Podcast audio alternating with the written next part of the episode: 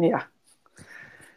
Als het goed is, uh, zijn we nu uh, uh, live, Kitty. Dus dat hebben we overwonnen. Dat kunnen we in ieder geval zeggen. Ja. ja. Ik vind het nog steeds een wonder dat als ik ergens op klik, dat het ook dan gebeurt. Vind je niet? Ja, ik ook. Geweldig. Heel leuk. We worden oud, denk ik. Ja. nou, Kitty, als je het leuk vindt om jezelf even voor te stellen, heel graag. Ja, nou, dat zal ik doen. Ik ben uh, Kitty Wout. Ik ben een uh, medium. Uh, ik ben ook leraar mediumschap. Ik geef les op het Arthur College. En ja, mediumschap is mijn passie. Dus ik vind het heerlijk om daarmee bezig te zijn. Nou, dat is geheel wederzijds. En je weet dat ik je daar ook voor bewonder. waarom ik je gevraagd heb, is omdat ik weet dat jij Gordon Ingerson persoonlijk hebt gekend en ook les van heb gekregen. En uh, zoals jij weet van mij ben ik heel erg geïnteresseerd in zijn mediumschap en de manier waarop hij les gaf. En um, de, de, man, zeg maar. Want weet je, ik, ik, uh, als ik de verhalen van hem hoorde, gebeurt er altijd iets met je systeem of zo. En dat is ook de reden dat ik jou gevraagd heb uh, om, om wat over hem te vertellen. Ja, nou dat vind ik heel leuk. En uh, hopende ook op dat de mensen uh, wellicht zelf een vraag kunnen stellen uh, die zij dan van jou willen weten met betrekking tot hem. Ja, ik weet natuurlijk niet of ik alle antwoorden heb, maar als dat niet zo is, dan, dan zeg ik dat gewoon. Dat maakt je ook mooi. Ik zal eventjes onze namen weghalen, want dat, ik zie jou voor de helft. Zo, dat is beter. Okay. niet dat dat niet gezien mag worden, maar zo zie ik je beter. ja. Uh, hoe oud was jij, uh, Kitty, toen jij uh, op het Art Vinti College kwam en in, onder andere les van hem kreeg? Ja, dat was in. ja, hoe oud was ik toen? toen was ik 22, dus nog piepjong. En toen kwam ik daar voor het eerst en toen maakte ik gelijk een week met Gordon mee. En dat was echt fantastisch. Dat was echt een, een belevenis. Die man had een enorm charisma. En als hij een kamer binnenkwam, dan voelde je gewoon dat de energie in de kamer veranderde. Enorme healing power en dat merkten mensen ook. Um, hij was uh, altijd vriendelijk en, en beleefd, heel erg Engels, een echte gentleman.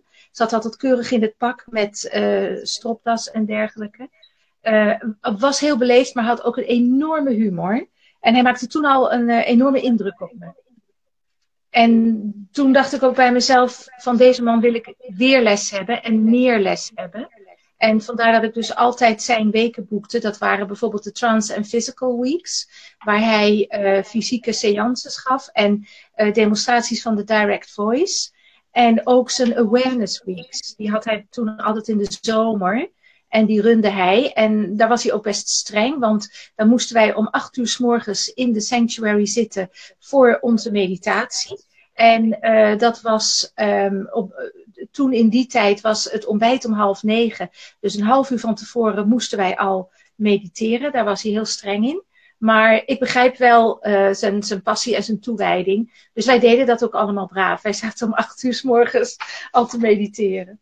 Maar dat was dus mijn eerste ja, ontmoeting met Gordon hè, op het, uh, op het Arthur College. En uh, ja, ik ben gewoon heel blij dat ik uh, die man heb meegemaakt. En was het in die tijd, net als dat het nu was op het Arthur College, dat je verschillende tutors had? Of, um... Um, ja, dat wel. Je had verschillende tutors en hele andere natuurlijk dan die er nu zijn. Gordon was dan de course organizer, maar de manier van lesgeven was totaal anders. Uh, nu hebben we uh, groepen waarin lesgegeven wordt en uh, leerlingen krijgen oefeningen opgedragen en dan kunnen ze daarmee aan de slag. Toen was dat helemaal niet zo. In het begin was het gewoon een kwestie van je zat bij je eigen tutor en die vertelde gewoon. Die vertelde over mediumschap, over het spiritualisme, uh, over hoe het werkte. En wij luisterden en we mochten ook vragen stellen. En een heel enkel keertje riep je je naar voren en dan mocht je misschien iets doen, maar dat was echt een uitzondering. Dus de manier van lesgeven toen was totaal anders. Dat is eigenlijk niet te vergelijken met nu. En het gekke was, wij waren daar uh, heel enthousiast over. Niemand haalde het in zijn hoofd om te zeggen: God, wij willen zelf ook wat doen, we willen oefenen of zo. Wat je tegenwoordig heel erg hebt op het college. er zijn uh, ja. veel studenten die bang zijn dat ze niet genoeg oefeningen krijgen. En toen hingen we gewoon aan hun lippen. En probeerden we zoveel mogelijk kennis te absorberen. En, en dat vonden we geweldig. Nou, dus zo ging het. Goed, ja. ja. En weet je, dan gelijk even een vervolgvraag. Ehm, ben je het dan ook met me eens dat er nu um, wellicht veel te veel aandacht wordt gefocust op het oefenen en veel te weinig op dat stukje spiritualisme? Ja, met je eens. Uh, tegenwoordig is het alleen maar oefenen, oefenen, oefenen. En hoe meer oefeningen, hoe beter je wordt. Tenminste, dat denken mensen, maar dat is natuurlijk niet zo. Dat is een misvatting.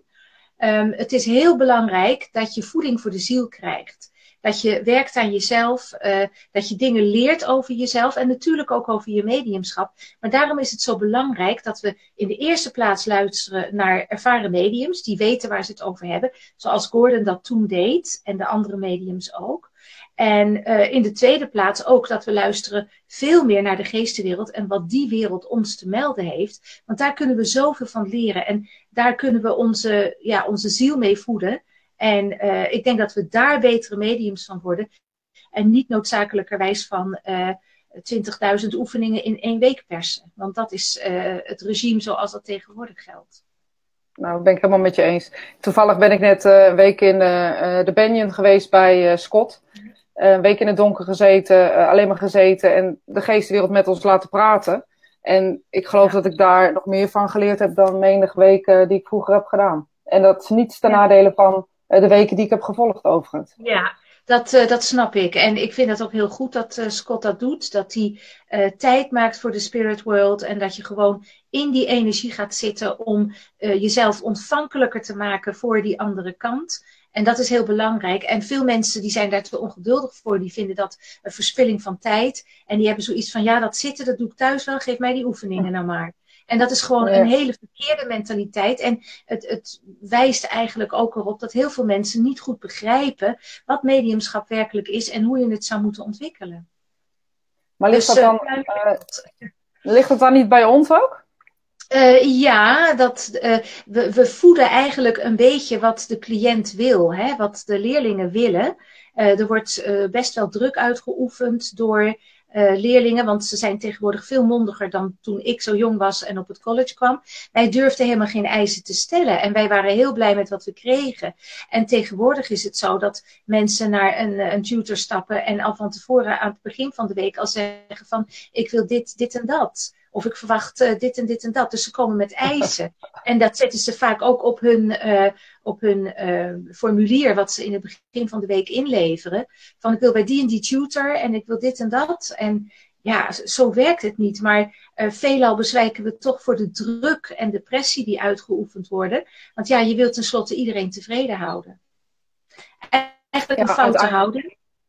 Dat denk ik ook, want uiteindelijk is er maar één, volgens mij, waar we verantwoording aan moeten leveren. En dat is dan de spirituele wereld. Ja, absoluut. absoluut. En uh, ik denk dat we daar veel meer rekening mee moeten houden. En, maar dat ook de mentaliteit veranderd moet, uh, uh, moet worden. Want veel mensen denken dat mediumschap iets is wat je gewoon eventjes ja, op de kop tikt en met een aantal oefeningen dan, dan red je dat wel. Maar mediumschap is natuurlijk al veel meer dan alleen maar dat. En uh, we moeten gaan beseffen dat het een, een, manier van leven is en een, een denkwijze die je je eigen moet maken. En dat je dan veel meer succes hebt en veel dichter bij de geestelijke wereld komt te staan. He, dus we moeten af van de huidige mentaliteit dat mediumschap maakbaar is.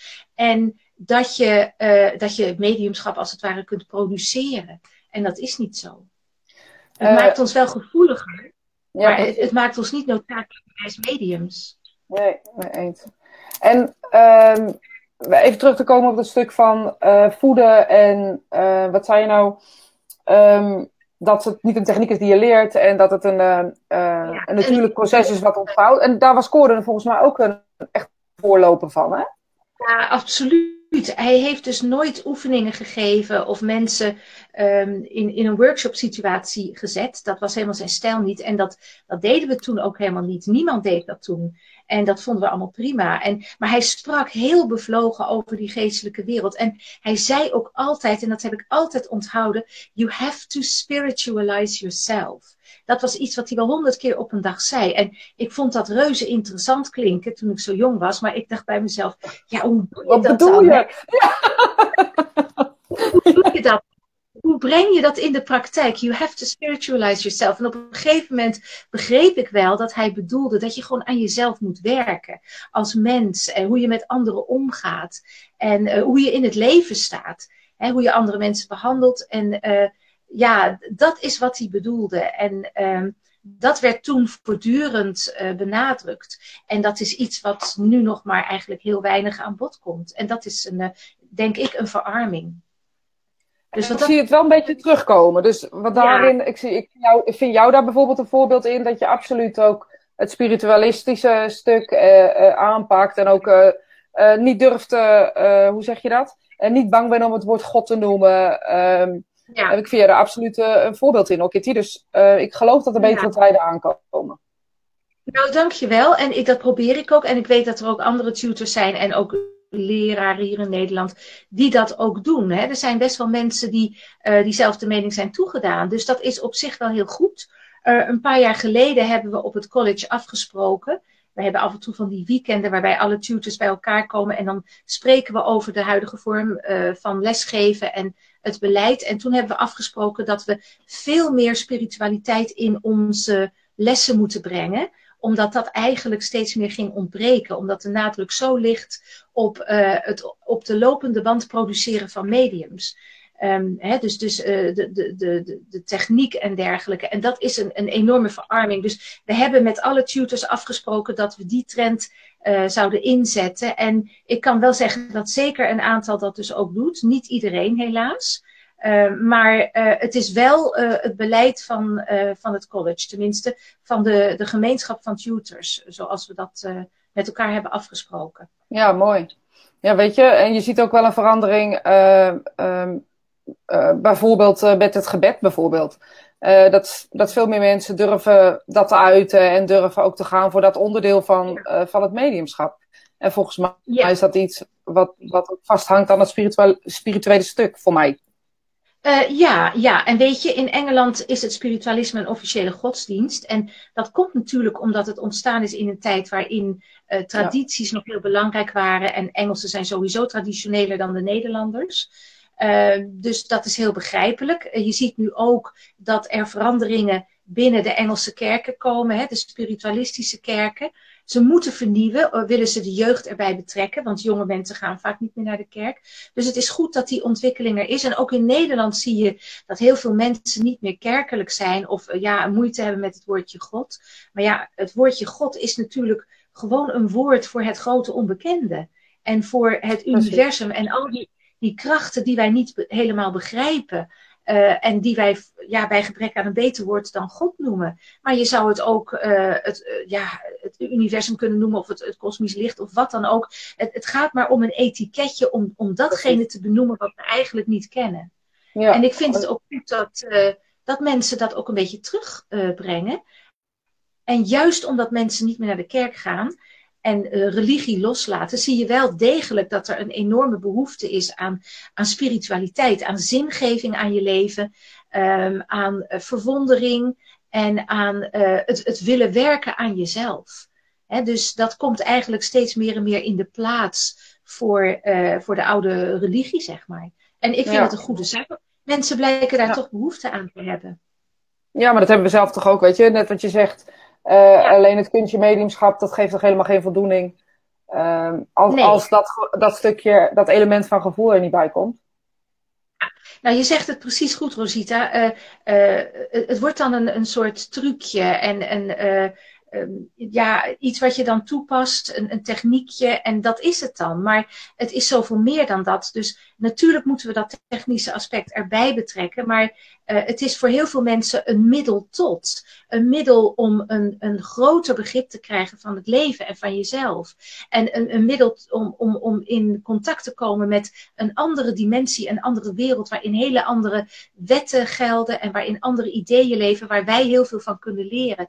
Dus je moet echt bereid zijn om je ogen te openen en uh, voor nieuwe dingen open te staan en niet te denken van, ach god, ja nee, daar hebben we allemaal geen zin in, dat hebben we allemaal nou wel gehoord. Dat is gewoon jammer als mensen dat van tevoren al afwijzen, zonder dat ze bereid zijn om daar met een open vizier in te gaan en dat te onderzoeken. Ja, mooi. over open vizier gesproken. Ik heb wel eens gehoord dat Gordon geloofde in natuurspirits. En dat ook op de foto had. Heb, je, heb jij er ook eens van gehoord? ja, daar, daar sprak hij ook wel over. Hij noemde dat uh, elementals. Hè, dat zijn een soort, ja, wij zeggen dan elementalen. Maar hij geloofde in heel veel verschillende vormen en manifestaties van, uh, van leven. En uh, hij zei dat die natuurgeesten, als je dat zo, zo wil noemen, dat die ook een functie en een plek hebben in het grote geheel. Hè, en dat wij dan niet moeten voorstellen als lieftallige elfjes met vleugeltjes, maar dat dat gewoon lagere bewustzijnsvormen zijn die uh, hun, hun rol spelen in de wereld van de natuur. En dat die heel wezenlijk en reëel aanwezig zijn. En ook een hele belangrijke functie hebben. En uh, ja, daar kan je lacherig over doen of niet. Maar uh, ik denk dat er heel veel is wat wij nog niet weten over het leven. En wat wij nog niet begrijpen. Dus ik vind dat we daar uh, in ieder geval open voor moeten staan. Ja. En het niet al van tevoren moeten afwijzen. En ik Gordon, was, hij was heel open-minded hoor. Dat was hij absoluut. Ja, maar weet je, het is. Uh, um, ik heb, heb uh, um, Daniel wel eens horen spreken over uh, edelstenen die je niet uit, uit grotten moet halen, want dat, dat, dat is niet goed voor, voor die edelstenen. dus ik geloof ook dat, dat wij echt helemaal niet weten wat er allemaal nog mogelijk is. Nee, inderdaad. Die, ja. En als we met die open mind kunnen kijken, denk ik dat we dat, dat spiritualistische stuk pas echt kunnen omarmen. Ja, precies. Door, door open te zijn, altijd je gezonde verstand te gebruiken en te kijken van wat is hier een verklaring voor. En soms zijn er gewoon geen logische verklaringen voor. En dan zullen we een andere uh, hypothese moeten aannemen en zeggen van nou misschien komt dit wel uit de geestelijke wereld. En uh, ja, openheid en bereidheid om dingen te onderzoeken is denk ik uh, van groot belang als je je op dit gebied begeeft. Zeker. Ja, ja. En jij zegt net uh, dat je trans- en fysieke medium weken uh, mee hebt gemaakt van Gordon. Wil je daar zo vertellen ja. wat je daar hebt meegemaakt? Ja, dat was geweldig. ik heb dat toen met mijn schoonmoeder geboekt en we, we wisten bij God niet waar we in we wisten ook niet wat het betekende, maar we hadden zoiets van, ach, we gaan gewoon. En er waren nog twee plekjes. Want die weken waren altijd volledig uitverkocht. En was daar dan dan ook les gaf. En uh, dan hield hij twee keer per week hield hij een uh, fysieke seance in de bibliotheek. En dan zaten er twee rijen mensen in een ovaalvormige kring om zijn kabinet heen. En Gordon zat in die tijd in het kabinet, maar wel met het gordijn open. Dus hij zat niet achter het gordijn. En dat is best wel opmerkelijk, want in een fysieke seance wordt een gordijn juist gebruikt uh, voor het creëren van materialisaties. En als je dus achter dat gordijn zit, dan zit je als medium in een heel beperkte ruimte.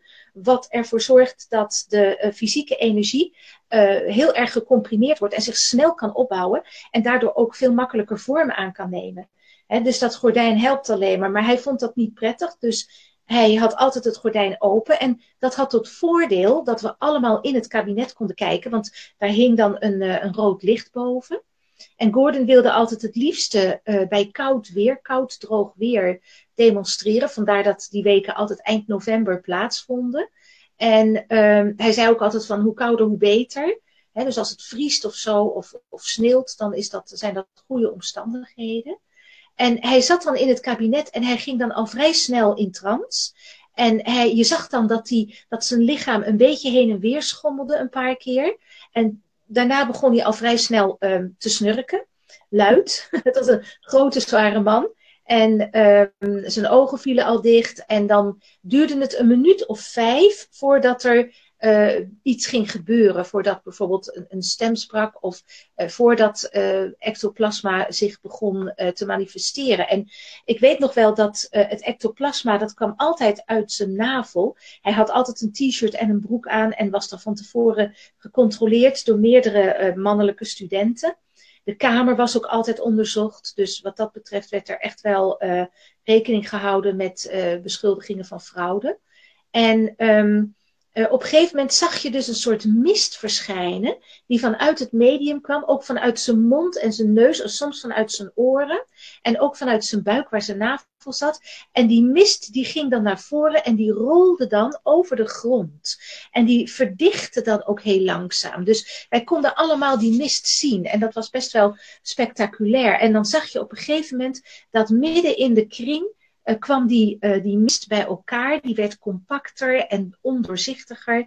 En dan zag je ook dat, uh, dat het een beetje een, een troebele witte substantie was. En dan zag je die, die witte substantie zich verdichten en omhoog komen in een soort witte kolom. En dat was heel bijzonder. En je zag ook dat die witte kolom verbonden was door een soort ja, ectoplasmische kabel met het lichaam van het medium. En die bleef daar ook gewoon zitten. Die ver, verplaatste zich niet, die, die verroerde zich niet. Die was gewoon diep in trance. En het enige wat we hoorden was zijn gesnurk. En dan zag je ook uh, dat die witte kolom uh, veel, uh, steeds meer een menselijke vorm aannam. Dus ineens kwam er uit die kolom een hand en een arm, die dan ineens uitstaken. En dan kwam de andere hand en arm.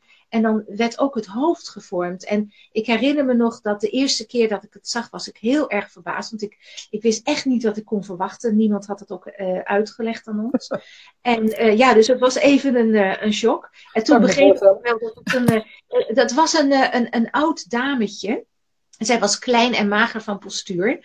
En wij zagen Gordon tegelijkertijd zitten. Dus we wisten ook dat dit Gordon niet was, want hij zat daar en hij was duidelijk zichtbaar. En dit was iemand met een veel kleiner uh, postuur. En ja, zij sprak tot haar zoon. En we hoorden ook vanwege de direct voice uh, haar authentieke stem.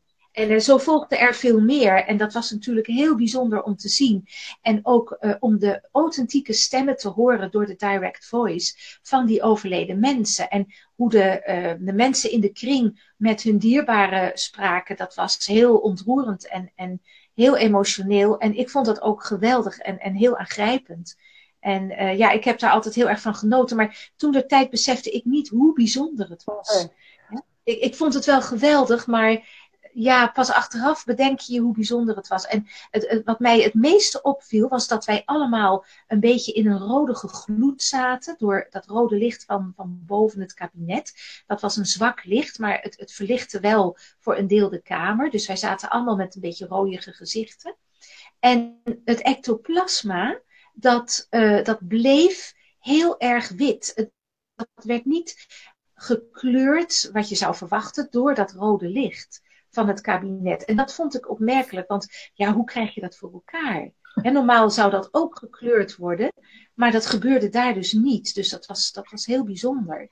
En voor mij was het ook wel, het um, hier ging om iets uit de andere wereld. Want we hadden daar gewoon geen verklaring voor.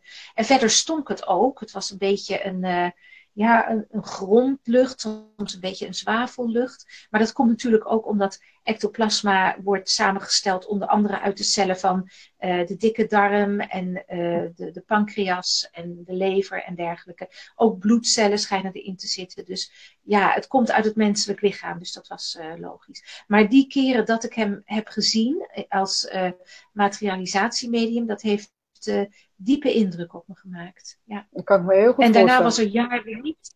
Ja, daarna was er jaren niets, want op een gegeven moment kreeg hij ook een slechtere gezondheid. Hij kreeg op een gegeven moment ook last van, uh, van TIA's en lichte hersenbloedingen.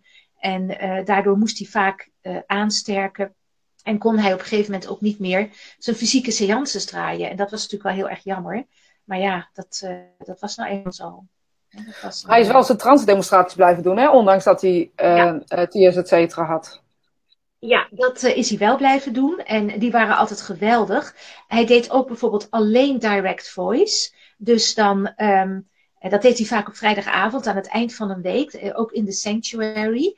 En dan, uh, dan hoorden wij dus ook de, de originele stemmen van zijn, uh, zijn gidsen, zoals Paddy en Cuckoo. Uh, Paddy was een, een Ierse man. En hij uh, kwam vaak als eerste door, had een heel, uh, heel duidelijk Iers accent. En hij uh, bracht vaak overleden dierbaren door. Dus hij gaf vaak het evidence, hè, de, de informatie door.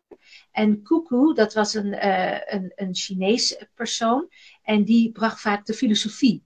Dus ze hadden allebei zo hun eigen taken. En soms waren er ook andere sprekers hoor, maar dat waren wel de twee die dan kwamen. En ja, wat mij altijd trof was de, de intelligentie van de geestelijke wereld. Dus alles wat gezegd werd, uh, had een, uh, een spirituele lading. En was ook zo logisch en zo mooi dat het ja, ons allemaal raakte.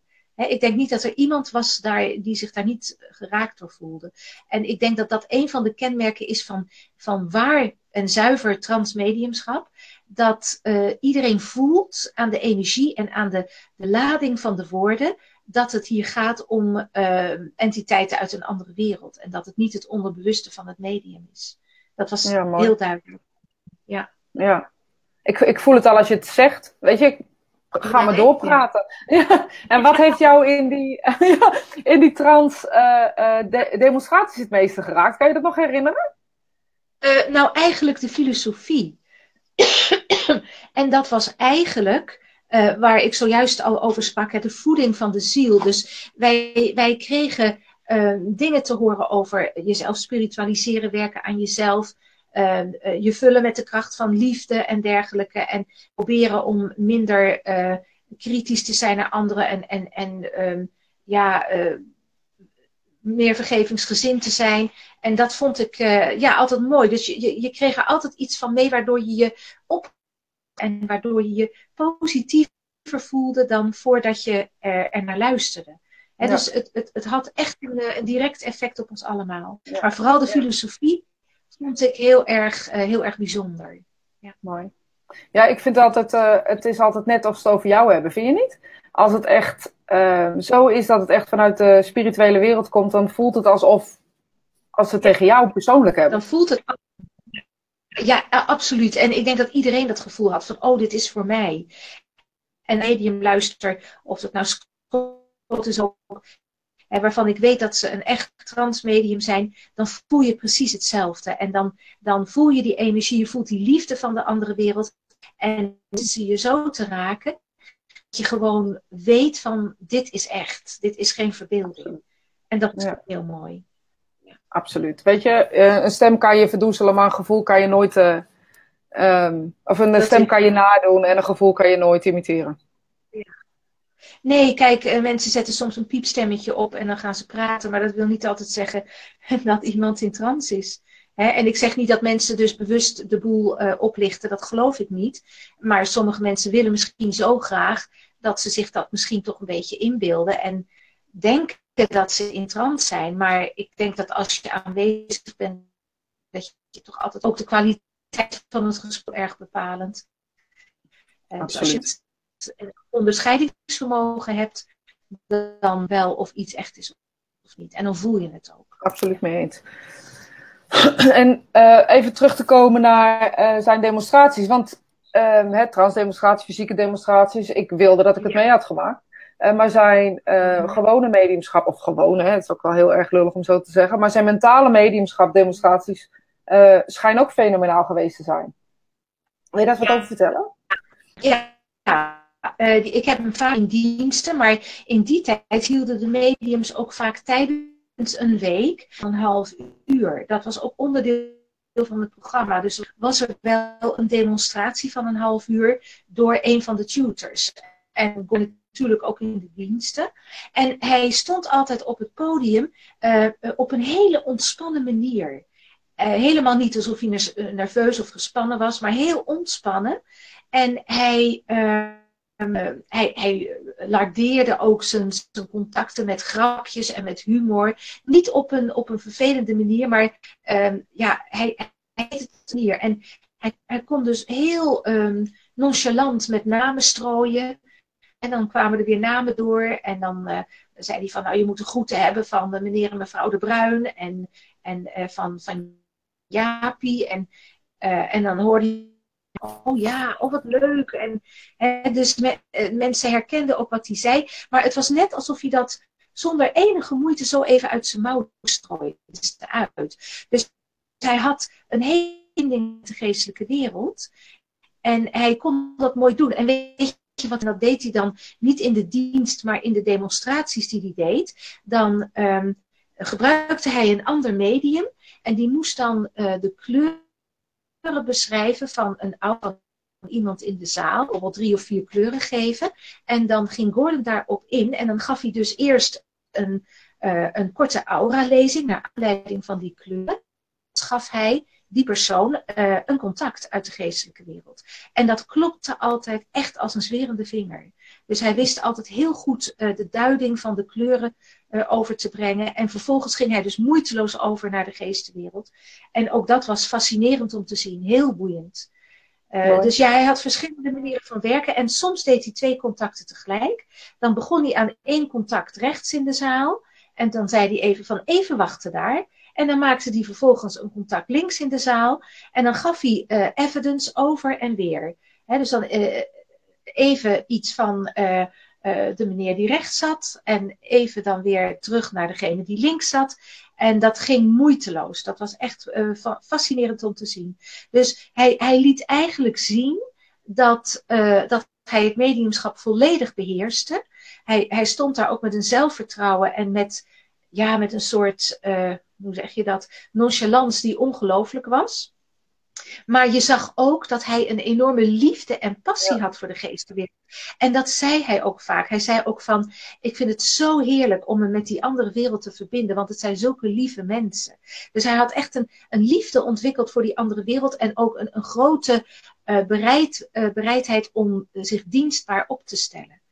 Dat, uh, en dat is misschien ouderwets, maar uh, ik denk dat wij wel iets kunnen leren van dat oude elan van die mediums van zijn generatie, die uh, met heel veel commitment en heel veel, ja, bijna een soort devotie op dat podium stonden en gewoon deden wat de geestenwereld zei. En misschien kan ik ook wel een verhaal daarover vertellen, over iets wat hij in de oorlog heeft meegemaakt. Ja, mooi. Dat was leuk. Hij moest in dienst en dat vond hij vreselijk. Maar ja, hij werd opgeroepen en dan moet je, hè. Zo ging dat. En um, de geestenwereld had hem van tevoren al gezegd dat ze met hem mee zouden gaan en dat ze hem zouden beschermen. Dus hij was wel enigszins gerustgesteld. En hij werd op een gegeven moment gestationeerd in Griekenland. En um, daar zou hij op een geheime missie moeten. En ze zouden hem dan droppen op een of andere berg. Maar ja, er ging iets mis en hij werd op de verkeerde berg gedropt. Dus er kwam geen, geen contact uh, vanuit uh, het leger om hem van informatie te voorzien en om te zorgen dat hij zijn missie kon uitvoeren. Dus hij had al snel door op een gegeven moment dat hij op de verkeerde berg zat. Maar ja, wat doe je dan? Je zit daar uh, in, in wild gebied. Hè? Het was ruig bebost gebied boven op een berg. Maar op een gegeven moment werd er s'morgens aan zijn deur geklopt en daar zag hij een oud Grieks mevrouwtje staan en die bracht hem zwarte koffie met brood en eten. En dat nam hij hartelijk aan. En zij sprak geen woord Engels en hij sprak geen woord Grieks. Maar um, ja, ze, ze verstonden elkaar op de een of andere manier. En elke dag bracht zij hem eten. En uh, hij heeft haar nooit daarvoor echt kunnen bedanken. Op een gegeven moment werd hij uiteindelijk van de berg gehaald. Want toen begreep men dat er dus een vergissing was gemaakt. En um, dat was wel een grappige ervaring. Hij is daar nog een tijdje gebleven, want de Duitsers gingen toen weg uit Griekenland. En toen uh, ging hij naar Athene en daar maakte hij kennis met een jonge vrouw. En uh, hij, hij had als hobby piano spelen. Dat deed hij op het college ook. Hè. Er stonden toen veel meer piano's dan nu. En hij zat daar heel vaak, zat hij daar prachtig te spelen. Vooral muziek van Ivor Novello, dat was zijn lievelingscomponist. Maar uh, in Griekenland deed hij dat ook, uh, samen met die jonge dame. Dus ze speelden vaak quatre en zo. En toen um, uh, vertelde hij wat hij deed, want ze werden vrienden. En die jonge vrouw die vroeg dat op een gegeven moment van wat doe je dan? Nou ja, hij zegt eigenlijk ben ik een medium. En toen zei ze, oh maar dan moet ik jou uh, brengen naar mijn oma, die woont in de bergen. Uh, en die is ook een medium. Nou, je raadt het waarschijnlijk al. Ja. die oma, dat was natuurlijk dat Griekse mevrouwtje dat hem in die tijd dat hij op die berg zat, had voorzien van voedsel. En uh, hij zei, zij was geweldig. Ze had een enorme power. Zij was ook een fysiek medium. En hij uh, werd uitgenodigd in haar bescheiden huisje.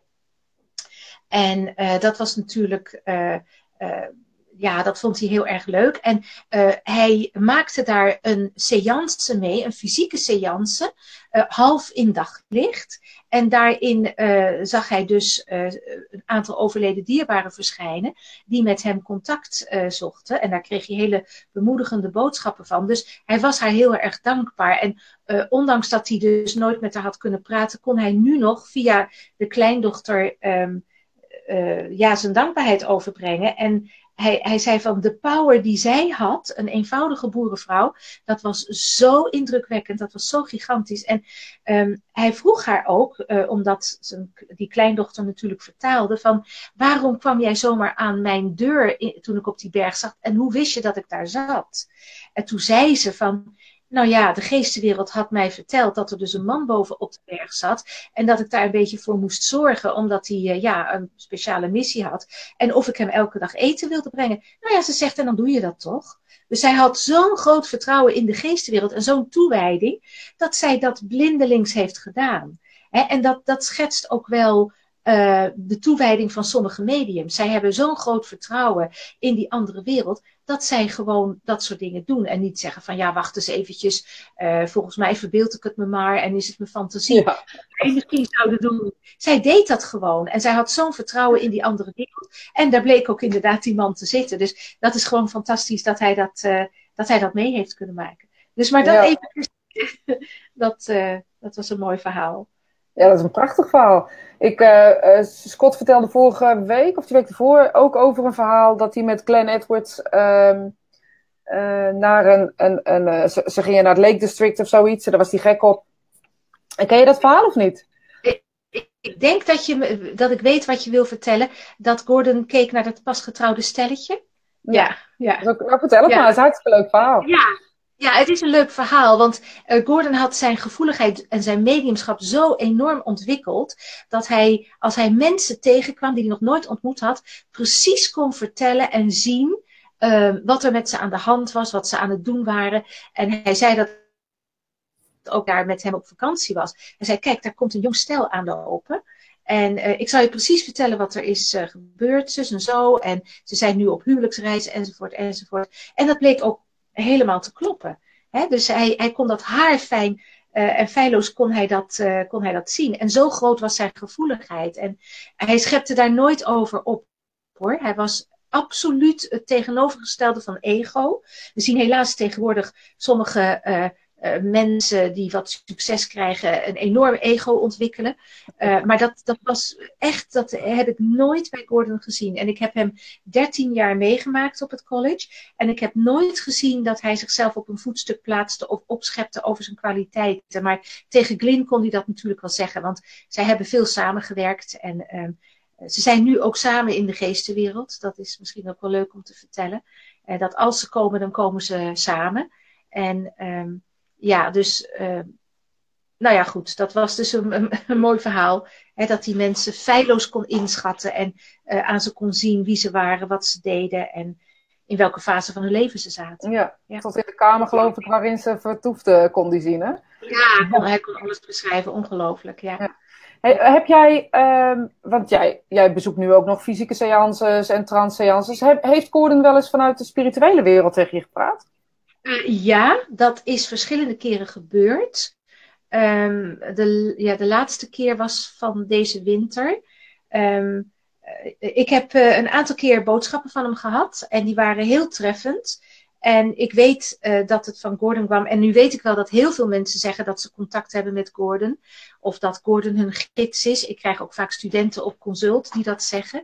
En ik kan dat natuurlijk nooit uh, 100% weerleggen. Want je weet het niet. Het zou zomaar kunnen. Maar ik denk dat de kans klein is als je hem persoonlijk nooit gekend hebt. Maar goed, het, het, zou kunnen.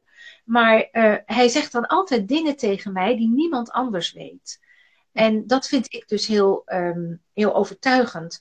Uh, bijvoorbeeld, uh, hij kwam een keer door bij Scott. En toen zei hij dus uh, de zin tegen mij die hij zei toen hij mij voor de allereerste keer ontmoette. Nou, Scott wist dat niet, want ik heb dat nooit verteld tegen mensen. En um, hij vroeg toen ook naar mijn man. En dat was ook iets, elke keer als ik Gordon ontmoette, vroeg hij altijd van hoe gaat het nu met je? En dan maakte hij altijd een praatje met me. En op het einde zei hij altijd, and how's your husband? Dat was altijd wat hij zei. En dat zei hij toen door Scott ook. Toen, eh, als afsluiting zei hij, and how's your husband? En dat was zo kenmerkend voor hem, want dat deed hij altijd. Dus dat was voor mij heel overtuigend, want ik heb dat toen gewoon nooit tegen iemand verteld. Want waarom zou ik? Dat was verder helemaal niet interessant voor anderen. dus uh, ik, heb, uh, ik heb een aantal keer heb ik een zeer bemoedigende boodschap van, van Gordon ontvangen. En een ondersteuning van mijn werk. Dus daar ben ik wel heel blij mee. En ik weet dat hij uh, ook af en toe om me heen is. En natuurlijk ook om andere mensen, andere mediums. Maar um, ja, ik heb, um, ik heb een aantal keer dus uh, hele bemoedigende boodschappen mogen ontvangen. Waar ik heel dus blij mee ben. Dus hij is nog net zo toegewijd als dat hij het uh, bij leven ook was. Dat is wat je zegt. Ja, absoluut. Hij uh, is bezig met een aantal anderen, zoals Arthur Conan Doyle. En um, even kijken hoor. Ze zijn met z'n vieren bezig. Arthur Findlay. En wie is nou ook alweer de vier? Dus ze zijn met een groepje van vier. Waarbij ja, ze in de andere Leslie Flint. Waarbij ze in, in de andere wereld. Oh nee, dat was. Sorry, Maurice Barbanel. Oh, Leslie ja. Flint zit in een andere club, in de andere kant. Een andere uh, sociëteit. uh, hoe noemen ze die ook alweer? De Council of. Oh jeetje, de Council of Communicators of zo. En die bestaat uit 33 beroemde mediums. Die aan de andere kant helpen uh, om andere mediums weer uh, te laten groeien en ook het spiritualisme te verspreiden. En, uh, maar het groepje van vier waar Gordon in zit, is bezig om het spiritualisme eigenlijk, um, hoe zeg je dat, om te vormen. tot een modernere vorm van wat het nu is. Want ze zeggen ook dat het nodig is dat er een modernere vorm komt, zodat het opener staat voor een groter publiek. En jaren geleden, echt jaren geleden, want Gordon is al 25 jaar dood, hè?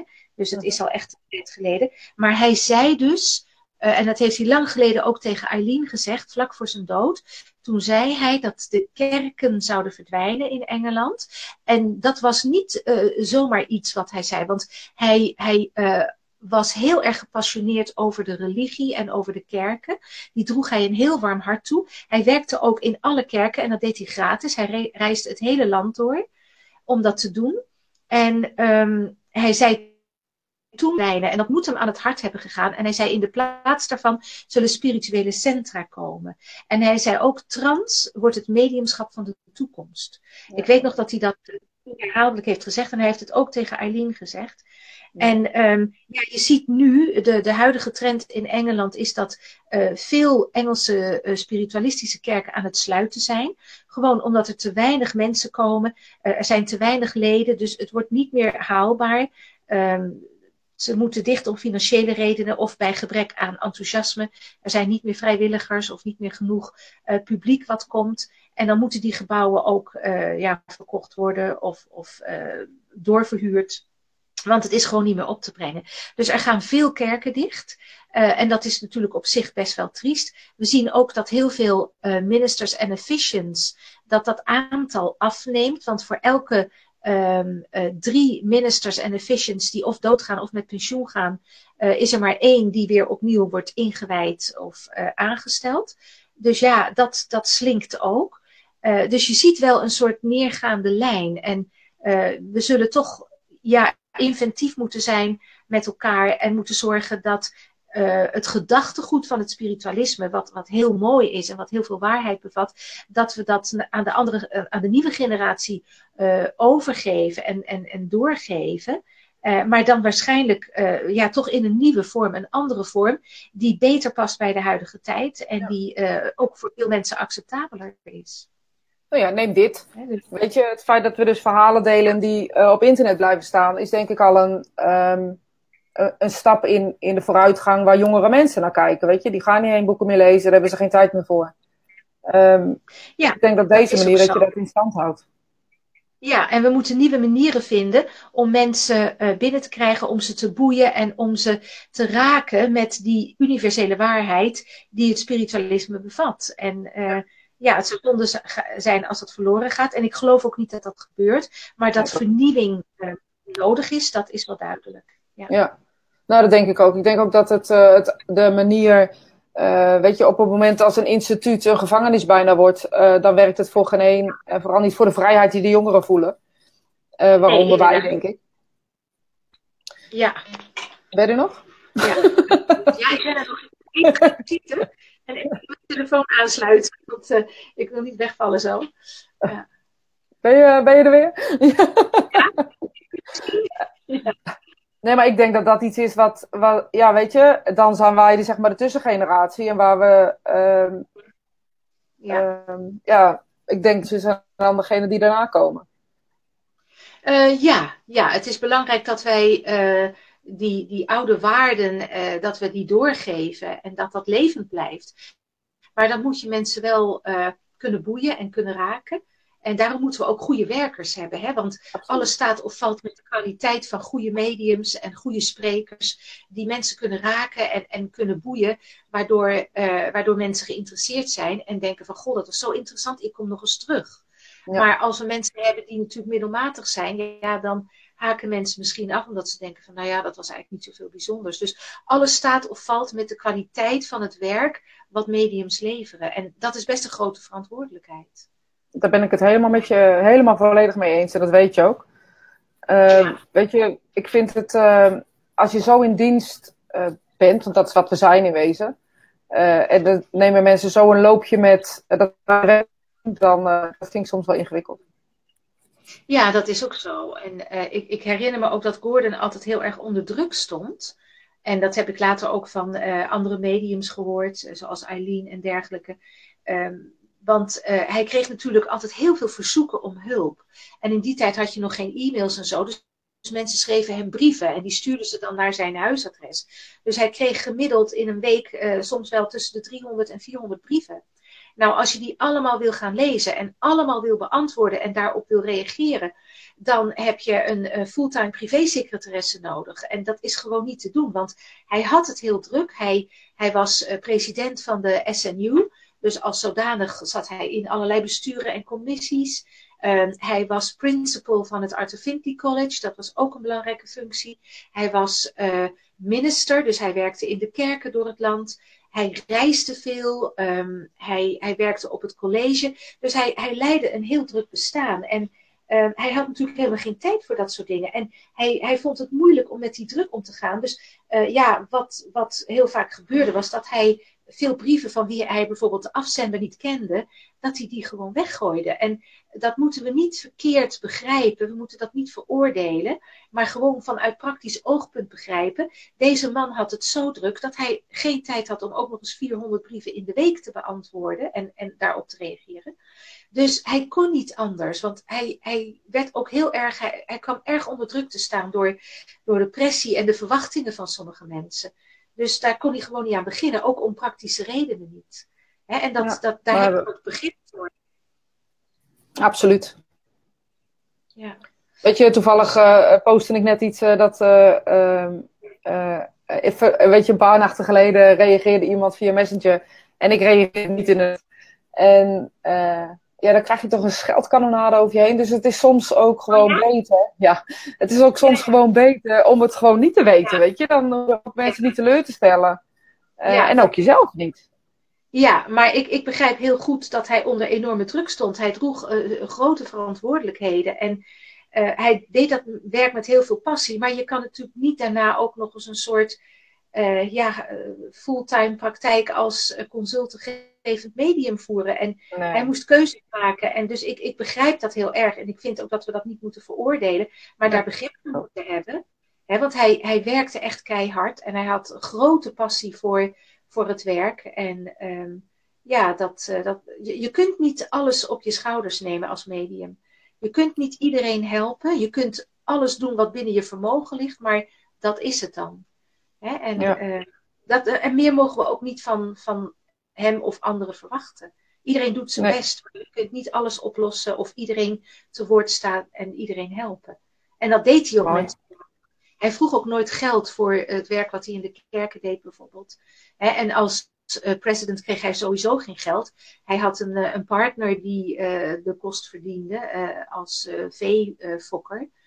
Um, dus uh, wat dat betreft kon Gordon natuurlijk ook het werk doen waarvoor hij was uitgekozen. En misschien is het ook nog wel eens leuk om dat verhaal te vertellen van die monnik die hem bezocht. Ja, dat is uh, zeker leuk. Ja, graag. misschien ken je dat verhaal. Ja. Gordon bleef vaak een nachtje logeren op het college als hij op doorreis was. En het was een keer midden in de winter en er waren geen studenten. Hij was daar alleen. Er was wel een mevrouw bij de receptie, maar hij was in de bibliotheek gegaan en hij dacht er eigenlijk over om het presidentschap op te geven, omdat hij het zo druk had en hij vond dat hij toch ook meer tijd voor zijn mediumschap moest maken. Dus uh, toen zat hij daarover te denken en toen ging ineens de deur open van uh, de bibliotheek en toen stapte daar een monnik naar binnen in zo'n grijze pij en die sprak Gordon aan en die zei van wij willen heel graag dat je uh, blijft als president, want uh, het is heel belangrijk voor de geestelijke wereld, dat je dat werk nog een aantal jaar blijft vervullen. Dus we willen je met klem verzoeken om niet weg te gaan en om te blijven. En toen zei Gordon, nou ja goed, daar zal ik over nadenken, maar hoe bent u hier binnengekomen? Wie bent u? En ja, daar kreeg hij niet zoveel antwoord op. Hij zei alleen maar van, nou ja, ik ben gewoon via de voordeur gekomen. En uh, toen ging die monnik weer weg. Dus Gordon was daardoor geïntrigeerd. Wie was dat dan? Dus hij ging bij de receptie vragen van, hebben jullie er net die monnik binnengelaten? Monnik? Welke monnik? Waar heb je het over? Nee, er is hier de hele dag uh, nog niemand binnengekomen. Dus dat was heel bijzonder. Dus achteraf besefte hij ook wel dat dat iemand was vanuit de geestenwereld die uh, op de hoogte was van zijn plannen om het presidentschap op te geven. En kennelijk was het zo belangrijk dat hij bleef, dat zij uh, die monnik hebben gestuurd. Maar dat, dat was, wel, uh, was eigenlijk wel een mooi verhaal. Ja. ja, dat is een heel mooi verhaal. En weet je, en ook de verwondering die ik daarin voel, die hij nog steeds kon hebben. Ja. Weet je, niet voor lief nemen, ondanks alles wat hij mee had gemaakt. Ja, absoluut. Ja, ja. Hij, hij had echt een enorme, enorme passie. En, en hij, hij kon ook wel streng zijn, of strikt in de zin van dat het belangrijk was dat je gedisciplineerd was en dat je, dat je vol overgave voor de geestelijke wereld werkte. En hij zei dat met name de oudere generatie daar erg goed in was. En dat er mediums zijn die uh, tot op hoge leeftijd doorwerkten, hè, als hun gezondheid het toeliet. En uh, dat bewonderde hij ook, want hij zegt, ja, dit werk kun je eigenlijk tot op hoge leeftijd doen als je gezond blijft. En dat zouden we ook moeten doen, want um, op die manier kunnen we uh, de, de geestenwereld ten dienste zijn en ook mensen in deze wereld helpen. Dus hij vond dat we niet te jong moesten stoppen. Dat, uh, dat is een van de dingen waar hij altijd op hamerde. Ja. Dan heb je nog even te gaan, Kitty. Ik heb nog even te gaan. Ja, ik, ik hou ook nog even niet op. Nee. Nee. nee, dat lijkt me ook heel verstandig. En als je nou moet samenvatten, buiten het feit dat het dus een hele inspirerende man was, wat heb jij nou het, het meest van hem, uh, wat neem je nog steeds elke dag mee? Uh, nou ja, zijn, zijn persoonlijkheid, zijn uitstraling. Hij was voor mij een levend voorbeeld van hoe je uh, moet zijn als medium en als mens. Omdat hij zoveel mensen zo enorm aanraakte met zijn, zijn woorden, met zijn energie, maar ook met zijn hele manier van doen de charme die hij had, uh, de vriendelijkheid, de hulpvaardigheid. Ja, het hele plaatje eigenlijk, alles bij elkaar. En uh, ik denk dat mensen die werkelijk iets, iets kunnen presteren op hoog niveau en die, die werkelijk misschien in hun vak wel een soort genie zijn, ehm, dat, dat die mensen ook een, een grootsheid in hun karakter laten zien. Dat ze niet in de valkuil vallen van ego en een hoop geld verdienen of zich belangrijk voelen. Dat stadium zijn ze al lang voorbij. Ze zijn volledig in dienst van het grotere geheel. En zijn ook helemaal niet geïnteresseerd in roem en rijkdom en dat soort dingen. En dat vind ik gewoon heel erg mooi. Hè? Dat, en dat zag je bij hem ook. Ja. Dus een, nou ja, ik, ik vind dat jij dat ook naleeft. Dus wat dat gaat bij jou ook een voorbeeld ja, voor velen. Probeer ik te zijn. ja. Nou ja, bij deze. Ja. Is nooit makkelijk, hè? Maar ik, ik heb ook altijd de woorden onthouden van spiritualize yourself. Ja. werk aan jezelf. Uh, maak van jezelf een beter mens. En dat moet uit, tot uiting komen in, in je mediumschap. Want uh, ja, dan word je van nature ook een beter medium natuurlijk. En het moet ook ten, uh, tot uiting komen in je, ja, in je leven, zoals je gewoon met anderen omgaat. Nou ja, zeker. Weet je, wetenschap is geen kunstje. Ja. En het is geen kunstje, het is iets wat je, uh, wat je moet leven. En uh, ja. ja. ik zeg ook tegen mij, uh, kunststellen, het is geen uh, zaterdagmiddagkunstje, weet je. Het is wel iets wat je echt, oh, ja, je moet ermee opstaan en je gaat ermee naar bed. Ja, en het is geen entertainment. Het, het, het heeft exact. toch iets, ja, iets heiligs, iets, iets heel bijzonders, iets wat we moeten koesteren. Ja, bijna En, pastoraal eh, of zo. Ja, en maar ook die verbinding met die andere wereld, dat is toch iets, eh, daar moeten we niet eh, te, te makkelijk over doen of zeggen van, ach, dat stelt niks voor. Nee, het is juist heel bijzonder dat dat er is en dat we die mogelijkheid hebben. En we kunnen zoveel krijgen hè, in termen van wijsheid en healing en liefde en steun uit die andere wereld. Dat moeten we koesteren en we moeten ook zorgen dat we de kanalen open houden en eh, de banden verstevigen. Hè, Mooi. dus meer we daar open voor staan, des te beter het is, denk ik. Dus morgenochtend 8 uur zitten, begrijp ik? Eh, nou, ietsje later, maar ik zit elke dag. Ik ook. ook gewoon omdat het verslavend is. ik zal eens kijken of er nog wat vragen zijn die we nog niet gehad hebben, want daar heb ik eigenlijk geen aandacht voor gegeven. Ja. Eh, volgens mij is eigenlijk alles wat, wat ook gevraagd werd, heb je ook eigenlijk al ehm, benoemd. Mooi. Mooi. Nou, Nou, Kitty, echt hartstikke bedankt eh, dat je dit wilde doen. En ik weet zeker dat ik voor iedereen spreek die eh, heeft gekeken en nog gaat kijken, dat het heel leerzaam is en net of we een stukje meer van die man hebben leren kennen. Dank je wel daarvoor. nou graag gedaan, Rosita. Leuk dat ik, dat ik dit mocht doen. Het was een, een genoegen. Ja, ik vond het ook hartstikke leuk. Oké, dankjewel. Oké wel. Dag.